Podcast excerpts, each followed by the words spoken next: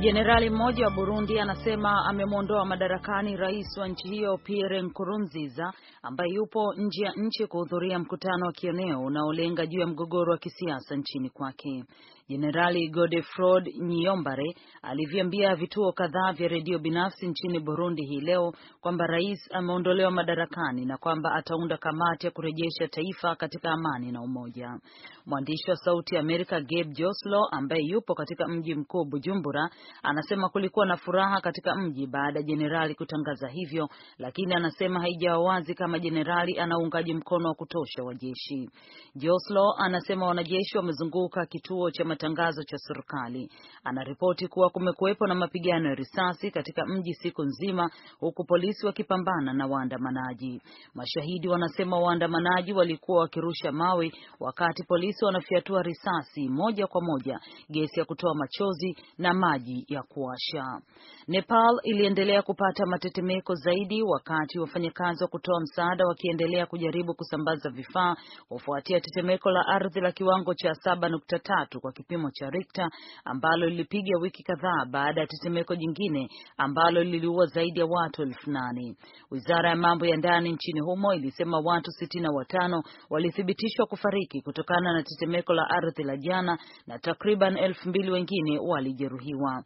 Idadi hiyo ilitarajiwa kuongezeka wakati maafisa wakiyafikia maeneo zaidi ya ndani. Watu wengi walikuwa nje usiku kucha kama ambavyo walivyofanya wakati wa tetemeko la ardhi la April 25 na hofu kwamba baada ya tetemeko hilo majengo mengi yataanguka.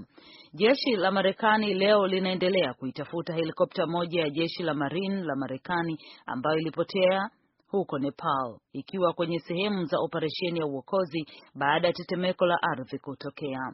Msemaji wa kikosi cha Pacific Marekani alisema helikopta hiyo ilipotea jana usiku karibu na kijiji cha Charikot katika moja ya maeneo yaliyopigwa vibaya sana na tetemeko la jana la kiwango cha 7.3 Richter.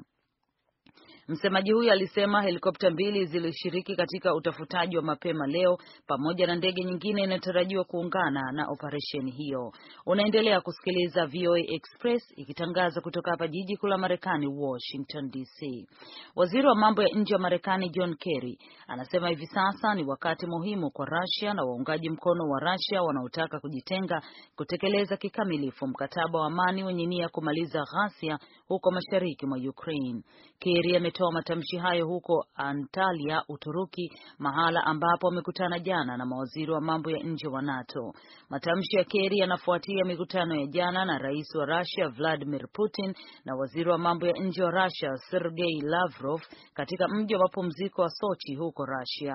Kerry akiwa Russia alisema hakuna kitu kitakachochukua nafasi ya mazungumzo ya moja kwa moja na watoaji wakuu wa uamuzi juu ya masuala ya ulimwengu kama vile migogoro huko Ukraine na Syria.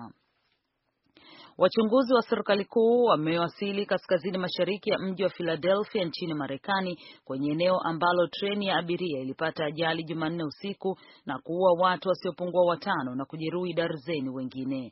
Treni aina ya Amtrak Northeast Region iliyokuwa na abiria 243 na wafanyakazi iliacha njia jana usiku wakati ikiwa inasafiri kutoka Washington DC kuelekea New York City na kusababisha abiria na mizigo kuchanganyika pamoja wakati injini na mabehewa sita yalipogeuka na kupinduka.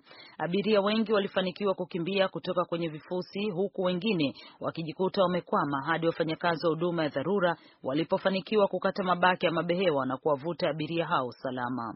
Maafisa wanasema abiria wasiopungua mia moja na thelathini na watano walikimbizwa katika hospitali iliyo karibu na eneo la ajali kwa ajili ya kupatiwa huduma wakiwemo watu sita ambao ni mahututi.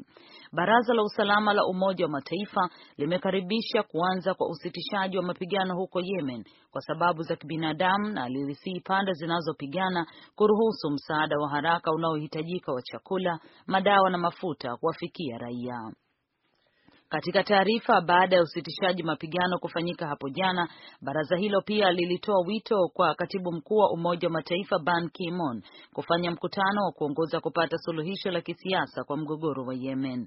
Mapigano ya Yemen yameua zaidi ya watu elfu moja na mia tano huku waasi wa Houthi wakipambana na majeshi ya serikali na ushirika wa jeshi la anga linaloongozwa na Saudi Arabia ambao umekuwa ukifanya mashambulizi ya anga tangu mwezi Machi.